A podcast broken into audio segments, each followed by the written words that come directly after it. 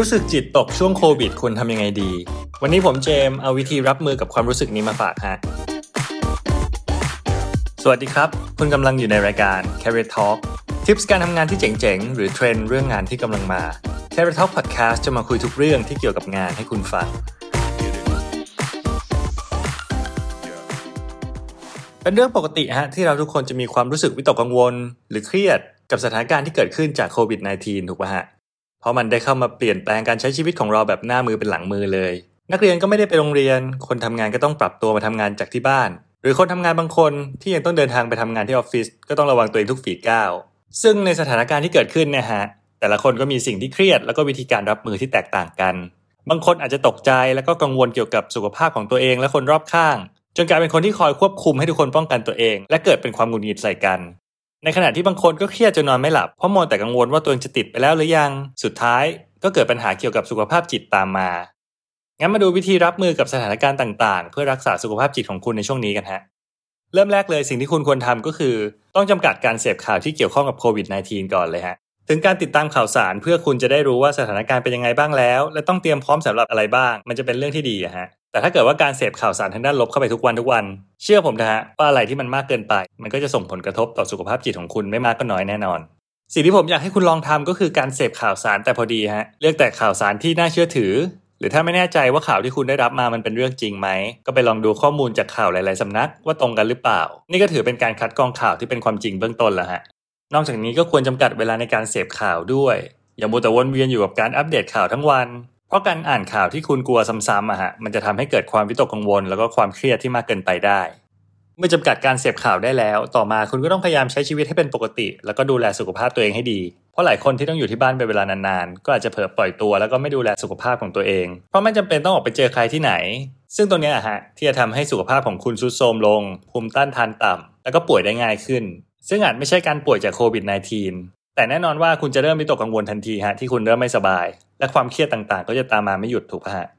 เคยได้ยินไหมครับว่าสุขภาพกายแล้วก็สุขภาพจิตเป็นสิ่งที่เชื่อมโยงกัน เมื่อสุขภาพจิตดี สุขภาพกายก็จะดีตาม กลับกันฮะ เมื่อสุขภาพจิตย่ำแย่ ร่างกายของเราก็จะแย่ตามไปด้วย คุณเลยควรพยายามทำทุกอย่างที่เคยทำในชีวิตประจำวันก่อนหน้านี้เท่าที่ทำได้มากที่สุด อย่างน้อยคุณก็จะได้รู้สึกว่าสามารถควบคุมชีวิตของตัวเองได้บ้าง ไม่ต้องมาคอยระแวงหรือมัวแต่กังวล ไม่ว่าจะเป็นเวลาในการตื่นนอนและเข้านอน ก็ทำให้เหมือนปกติที่คุณเคยตื่นแล้วก็เข้านอนตอนที่ยังออกไปทำงาน กินอาหารให้ครบห้าหมู่ กินให้เป็นเวลาแล้วก็ออกกำลังกายสม่ำเสมอ เท่าที่คุณจะพอทำได้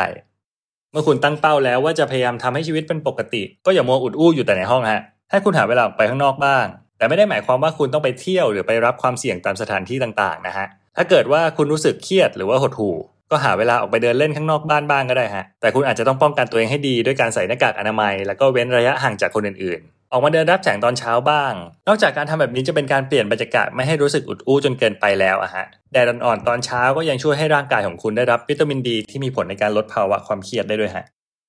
สถานการณ์โควิด มันเป็นเรื่องใหญ่เกินกว่าที่คุณคนเดียวจะรับมือไหว มันอาจจะมีเรื่องที่ทำให้คุณรู้สึกหงุดหงิด รู้สึกโกรธ หรือไม่พอใจกับสิ่งที่คนอื่นๆทำแล้วก็ทำให้สถานการณ์มันเลวร้ายลง และที่แย่ที่สุดคือการที่คุณอาจรู้สึกว่าทำไมตัวเองถึงทำอะไรไม่ได้เลย ไม่ว่าจะทำอะไรสถานการณ์มันก็ไม่ดีขึ้นสักที ตรงนี้แหละฮะที่มันอาจจะเป็นสาเหตุที่ทำให้คุณรู้สึกเครียดได้ ซึ่งสิ่งที่คุณควรทำตอนนี้ก็คือการโฟกัส สิ่งที่ยังพอทำได้ฮะให้ลองพยายามอย่าไปคิดถึงเรื่องพวกนั้น แล้วกลับมาคิดถึงสิ่งที่คุณสามารถทำเพื่อตัวเองและส่วนรวมได้ดีกว่า อย่างน้อยคุณก็จะได้ไม่ต้องมานั่งเสียดายอะไรทีหลัง เพราะในตอนนี้คุณได้ทำหน้าที่ของตัวเองอย่างดีที่สุดแล้ว เรื่องต่อมาเป็นอาการของคนที่อยู่บ้านมาเป็นระยะเวลานานกำลังเผชิญอยู่ นั่นก็คืออาการเหงาฮะไม่ได้ออกไปไหน ไม่ได้คุยกับใคร จิตก็ตกเป็นธรรมดา งั้นลองมาพยายามติดต่อพูดคุยกับเพื่อนๆ หรือครอบครัวดูไหมฮะ อาจจะพูดคุยเรื่องราวทั่วๆไป ทั้งที่เกี่ยวแล้วก็ไม่เกี่ยวข้องกับโควิด